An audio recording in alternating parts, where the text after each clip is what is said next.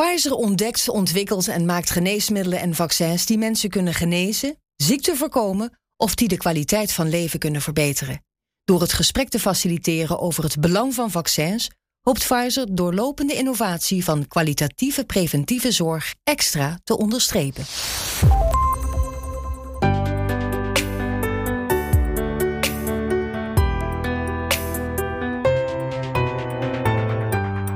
In zijn nieuwe boek Vax, hoe vaccinaties de wereld beter hebben gemaakt, frist hij ons geheugen even op. Wat was ook weer het ziekteverloop bij de bof, de rode hond, gordelroos en tetanus? Ik heb het over Roel Coutinho, emeritus hoogleraar epidemiologie en oud-directeur van het Centrum Infectieziektebestrijding van het RIVM. Hij is mijn gast in deze vijfde en laatste aflevering van de podcastserie van BNR, De Weg naar een Vaccin. Ik ben Maud Schreurs en in deze aflevering hebben we het over het Rijksvaccinatieprogramma.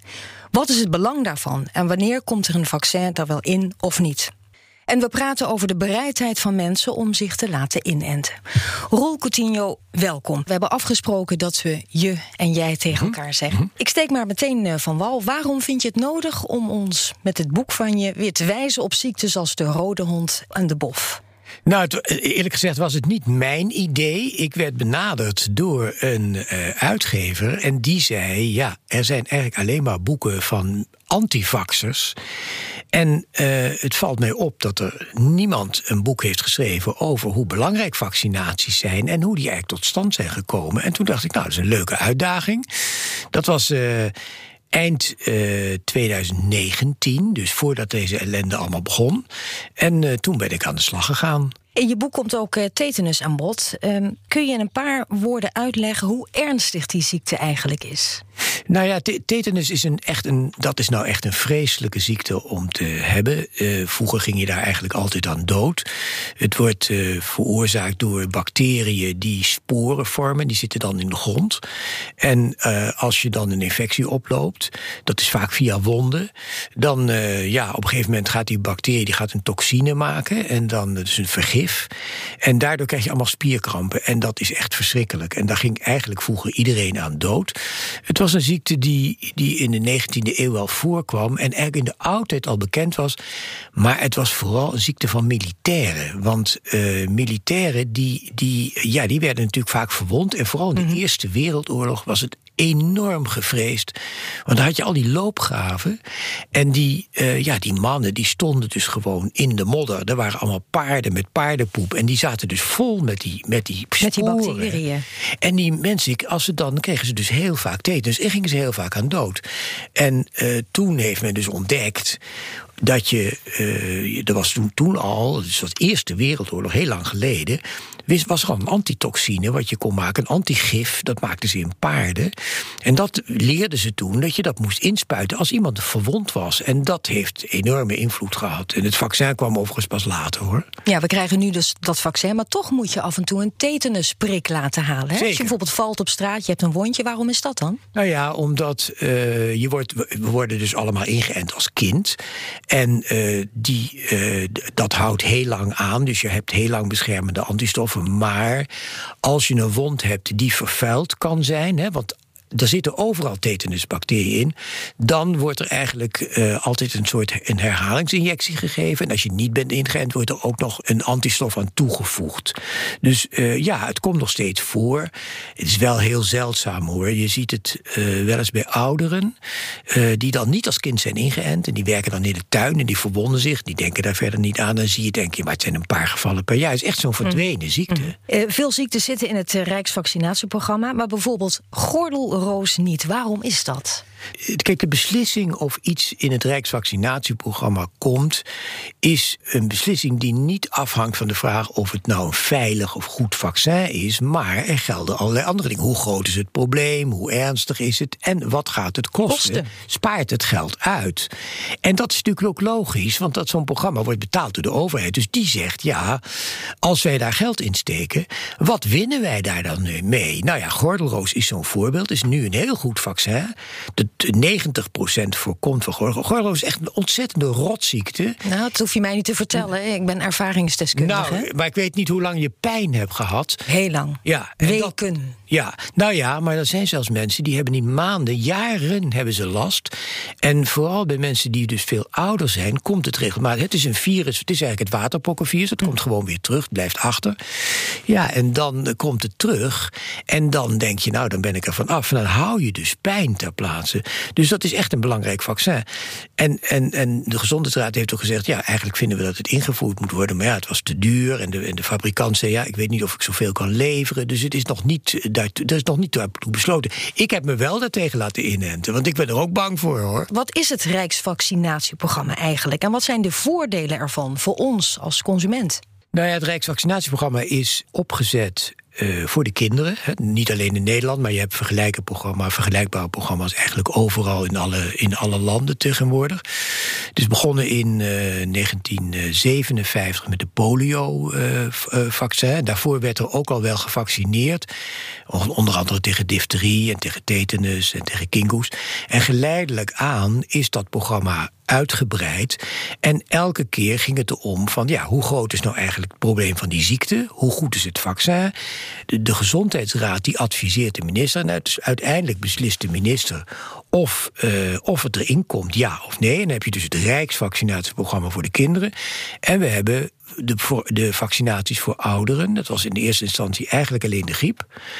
Uh, maar nu is daar ook de pneumokokken aan toegevoegd. En nu wordt er dus gepraat over, over dus de, de gordelroos. En wie weet komt daar in de toekomst ook nog een nieuw coronavirusvaccin bij... dat je misschien wel elk jaar moet hebben. Dat weet ik niet, maar dat zou best kunnen. Dat het geen simpele procedures en beslissingen zijn, blijkt wel uit de gang van zaken rond het eh, rotavirusvaccin de afgelopen tijd. Dat kwam eerst wel en toen weer niet in het Rijksvaccinatieprogramma. Kun je uitleggen wat het probleem was? Alle kinderen lopen het op en krijgen daar uh, braken en diarree van. En dan zou je zeggen, nou ja, kind, braken, diarree, moet je daar nou tegen gaan vaccineren? Maar het punt is, als, die kinderen heel klein zijn, dan drogen ze uit. Mm en het rotavirus is daar berucht uh, van. En dan zijn er, worden elk jaar duizenden kinderen opgenomen met uitdroging, doorbraak en diarree. En ja, het aantal kinderen wat overlijdt is eigenlijk heel klein. En dan is het een afweging. In Nederland is daar heel veel discussie over geweest. En eindelijk heeft de Gezondheidsraad gezegd... nou, we vinden het toch eigenlijk te duur. En we vinden het... Andere landen doen het wel. België doet het. Een heleboel landen doen het wel.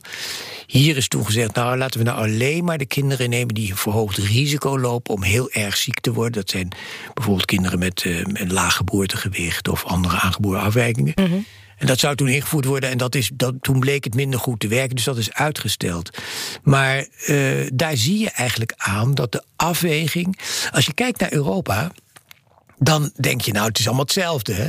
Maar dat is dus niet zo. Dus, er zijn, ik bedoel, iedereen vaccineert tegen polio en difterie en tetanus. Dat is, en tegen mazelen en bof enzovoort. Maar bijvoorbeeld rotavirus, het ene land wel, het andere doet het niet.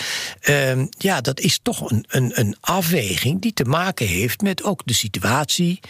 Uh, dat, dat is verschillend. En wat kost het? De afgelopen jaren zijn er weer vaccins bijgekomen in het Rijksvaccinatieprogramma. Zoals dat tegen het HPV-virus dat baarmoederhalskanker kan veroorzaken. En afgelopen najaar kwam het uh, pneumokokkenvaccin voor ouderen erbij. Is dat bijzonder, een paar vaccins erbij? Want je zei net al, vaccins zijn duur. Het Rijk trekt niet zomaar de portemonnee, toch? Nee, en ik denk ook dat je, uh, je, moet niet meer in het Rijksvaccinatieprogramma stoppen dan nodig is, omdat er ook verzet is ontstaan tegen het uh, vaccinatieprogramma. He, mensen die zeggen ja, maar ja, die kennen die ziektes niet meer, dus die gaan praten over de bijwerkingen. En uh, dus je moet heel goed nadenken voordat je iets nieuws eraan toevoegt. Uh, maar dat is dus inderdaad een paar keer gebeurd. Nou, het, het baarmoederhalskankervaccin is natuurlijk het beste voorbeeld. Dat is een geweldig vaccin, maar dat heeft enorm veel weerstand opgeroepen. En ja, ik, ik vond het verbazingwekkend toen het gebeurde, want ik was toen zelf had toen de leiding van het Centrum Infectieziektebestrijding. Ik dacht, nou, dat het is een fantastisch vaccin, dat gaat toch gewoon, dat kan toch nooit een probleem zijn. Maar ja, het is natuurlijk, het ging mij meisjes 13 jaar en, en, en het ging over seksualiteit en die moeders en die ideeën van, uh, nou, mijn dochter die heeft niet veel partners, want jij loopt via seksualiteit seks op. En dan allerlei verhalen over bijwerkingen die helemaal niet waar waren, mhm. maar die verschenen op internet. Nou ja, uiteindelijk ging het, 50, 60 procent liet zich vaccineren. Dat was een enorme tegenvaller. Want dat HPV-vaccin waar we het over hebben is dus uh, nieuw, maar het is ook beschikbaar voor jongens en ook de leeftijd voor vaccinatie is verlaagd. Dat maakte staatssecretaris Blokhuis anderhalf jaar geleden bekend. Hij zei toen het volgende. Hij was toen eh, bij BNR Nieuwsradio. Laten we even luisteren wat hij toen zei. De Gezondheidsraad, dat is onafhankelijk adviesorgaan van het kabinet, adviseert niet alleen om jongens te laten vaccineren, maar ook om de leeftijd naar beneden te brengen. Dat heeft een paar redenen. In de eerste plaats um, is het inzicht gegroeid dat het vaccin uh, zeer krachtig is en dus een langere werkingsduur dan aanvankelijk gedacht. En dan um, is het logisch dat je het ook eerder gaat toedienen. Bovendien, en dat is een soort bijvangst, zeg maar. Um, zouden we daarmee um, ook het vaccineren wat op negenjarige leeftijd toch gebeurt. Dan krijgen jongens en meisjes al een uh, vaccin tegen difterie, tetanus en uh, polio. De DKTB-prik. Ja. Precies, bofmazelen, rode hond. Uh, daar, daarvoor moeten ze toch al komen. En hm. een, een, punt van aandacht bij, um, bij het HPV-vaccin is dat de opkomst niet hoog is. die is wel heel sterk groeiend trouwens. Maar als je het samen doet met andere vaccins, dan hopen we dat daarmee ook meer kinderen dat krijgen. Dat was staatssecretaris Blokhuis. Hij hoopt op een hogere opkomst vanaf dit jaar door het HPV-vaccin voor jongens te combineren met de DKTP en BMR-prik. Gaat het helpen, denk je? Ja, ik denk het wel. Niet alleen maar vanwege de reden die hij noemt, die, die somt hij heel goed op. Maar we weten inmiddels, kijk, het is een vaccin. Wat toen het ingevoerd werd, was er natuurlijk heel veel onderzoek gedaan. Nu is het zo dat er echt tientallen miljoenen uh, mee zijn gevaccineerd. En er zijn totaal geen bijwerkingen. En bovendien, er was altijd discussie van ja, dat vaccin, dat moet dus baarmoederhalskanker voorkomen. Maar baarmoederhalskanker duurt heel lang voordat het komt. Dus kon je dat bewijzen? Nou, er werd altijd gezegd, ja, dat voorkomt de voorstadia. Nu weten we dat, hebben eerste gegevens, dat het inderdaad baarmoederhalskanker voorkomt. Dat is een hele veel voorkomende aandoening. De meeste mensen denken het is alleen, dat is het belangrijkste. Maar er zijn dus allerlei aandoeningen, ook bij mannen die daarmee in verband worden gebracht. Hè. Dus dat, dat kunnen kanker in de keel zijn of aan de penis. En dat, zijn, dat is de reden om het ook aan jongens te geven.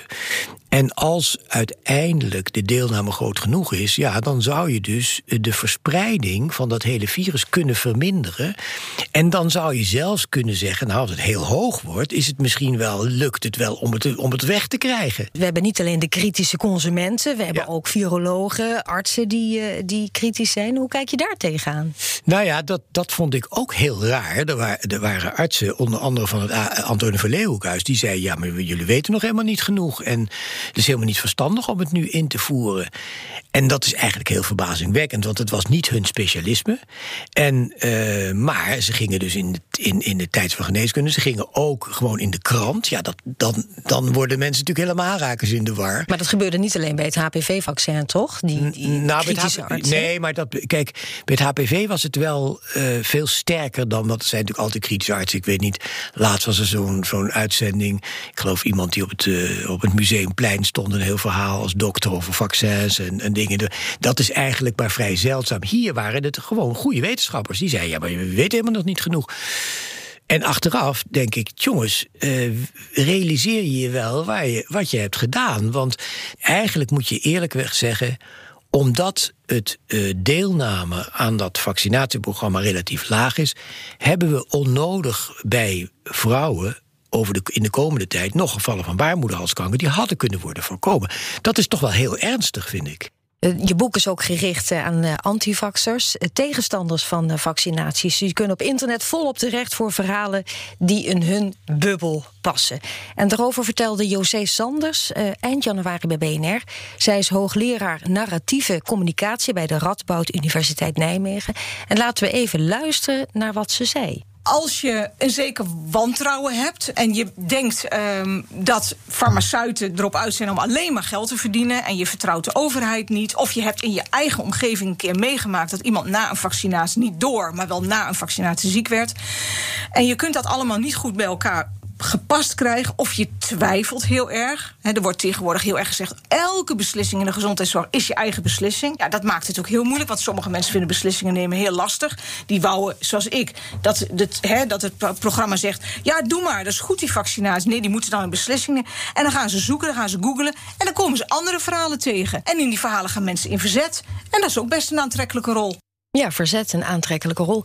Moet de overheid daar nog meer tegenover zetten?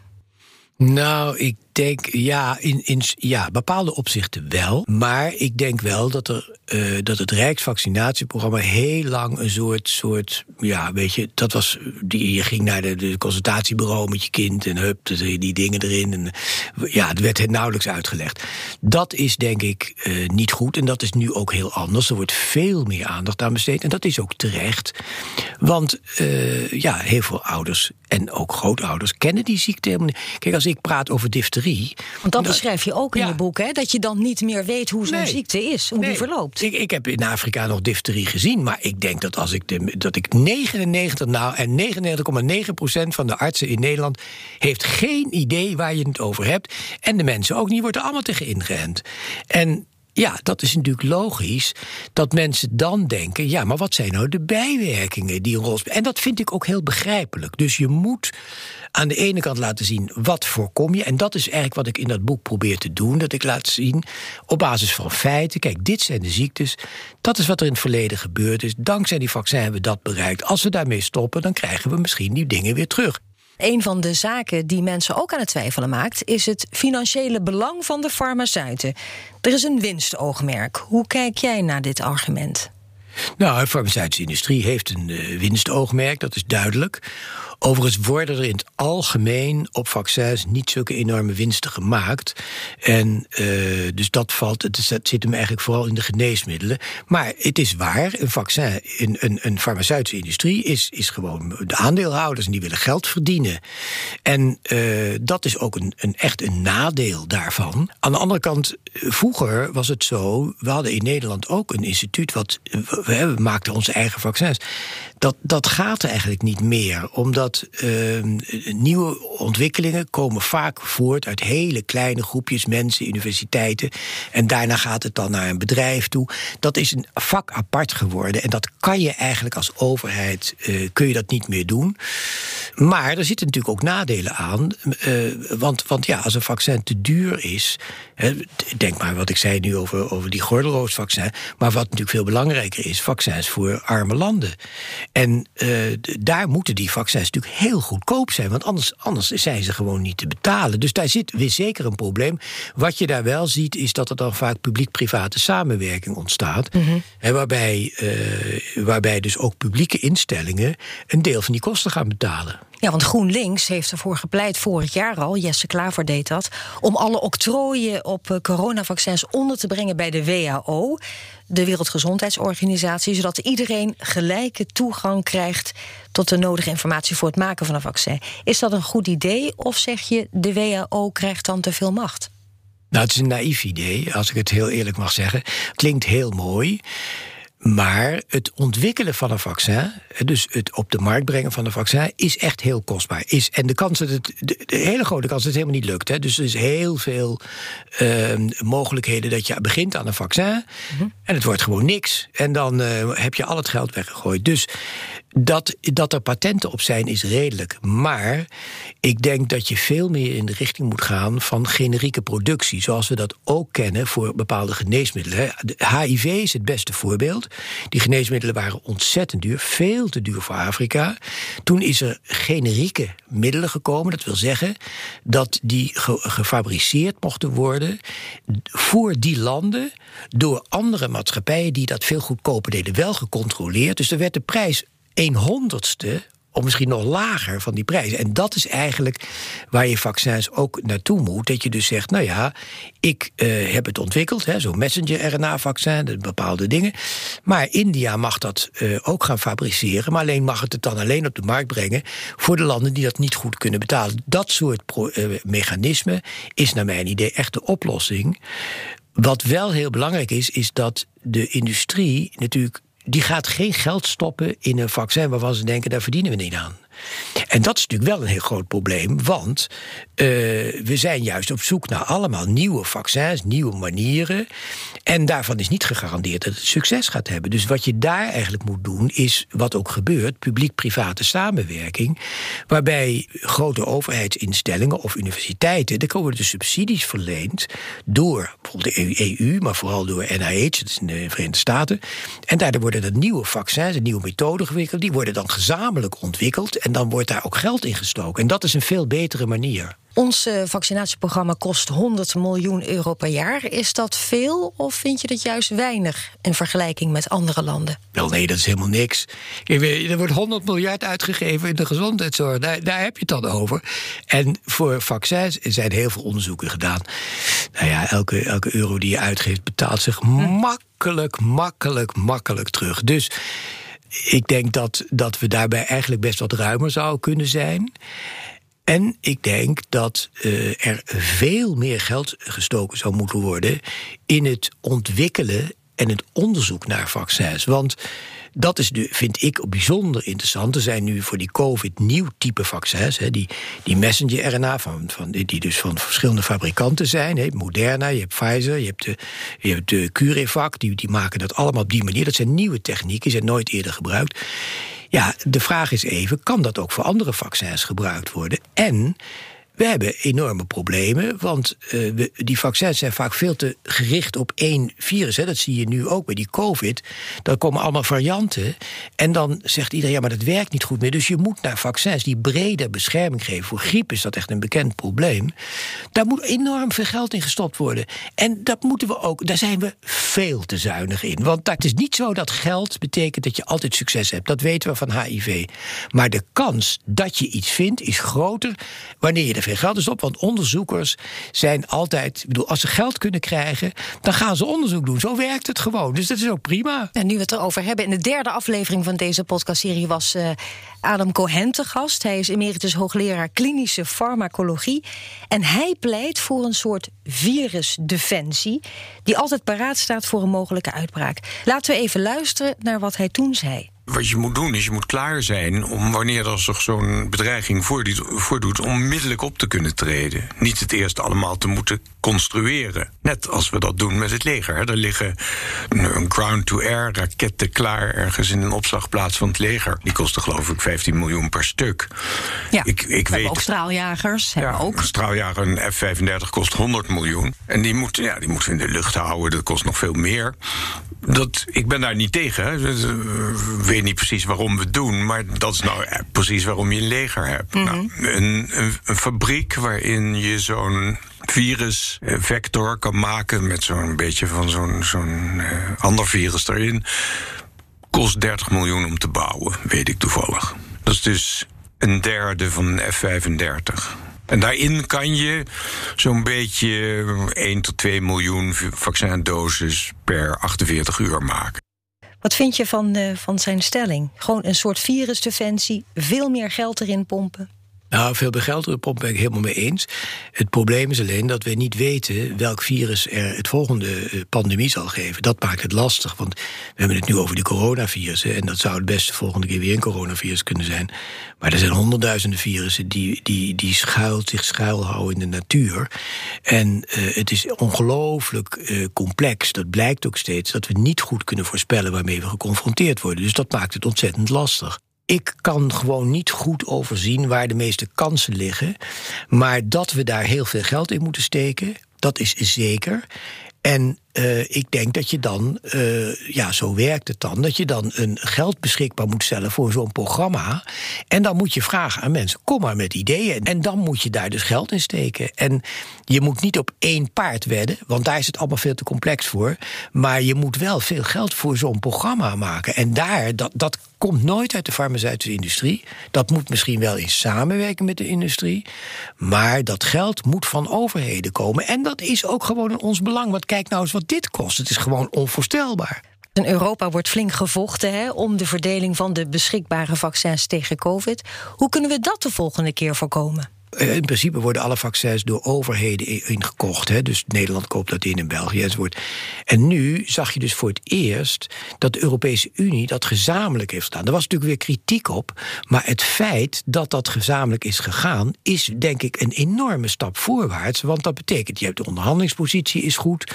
En dat betekent ook dat je meteen praat over de verdeling. Dus ik vond, ik vond dat eigenlijk wel een goed teken dat dat op dit moment gebeurt. Dus eh, dat je, dat je niet meer als land alleen maar kijkt, maar in ieder geval als als Europese Unie met z'n allen zegt: wij willen dit vaccin, dat betekent dat het ook naar rato verdeeld wordt. Dat is op zich goed. Nou, die indruk heb ik niet dat het naar rato verdeeld wordt. Als je kijkt naar het Verenigd Koninkrijk, hoeveel mensen daar al zijn gevaccineerd. En je kijkt naar Nederland, we bungelen nog steeds onderaan, hè? Zeker, we bungelen zeker onderaan. Maar het Verenigd Koninkrijk behoort ook niet meer tot de Europese Unie. Dus dat is al een punt. Die hebben bovendien hebben dus in, op zichzelf al beslissingen genomen over de toelating van vaccins. Dat hebben de meeste Europese landen niet gedaan. Ja, Engeland nou ja, weet je, bij de Mexicaanse griep, eh, de, de, tien jaar geleden waren wij de allerbeste. En toen bungelde Engeland helemaal achteraan. Nu is het omgekeerd, wij bungelen helemaal achteraan. Stel, je was nog directeur bestrijding infectieziekten bij het RIVM. Hoe zou je het nu aanpakken tijdens deze pandemie? Nou, de beste stuurlui staat aan wal, dus dat is altijd een, een, lastige vraag. Maar ik, ik, kijk, ik ga niet zeggen hoe ik het gedaan zou hebben, maar uh, want. Je had toen wel de leiding tijdens de Mexicaanse griep, hè? Zeker, maar de, de, ik denk dat eh, wat er nu mis is gegaan, is dat men de logistieke problematiek eigenlijk zwaar onderschat heeft. Men uh, is er helemaal van uitgegaan dat het allemaal via de huisartsen kon. Ja, het was al veel eerder bekend dat dat vanwege die bewaartemperatuur en zo best lastig zou worden. Daar is men te laat, uh, is, dat, is dat omgeschakeld.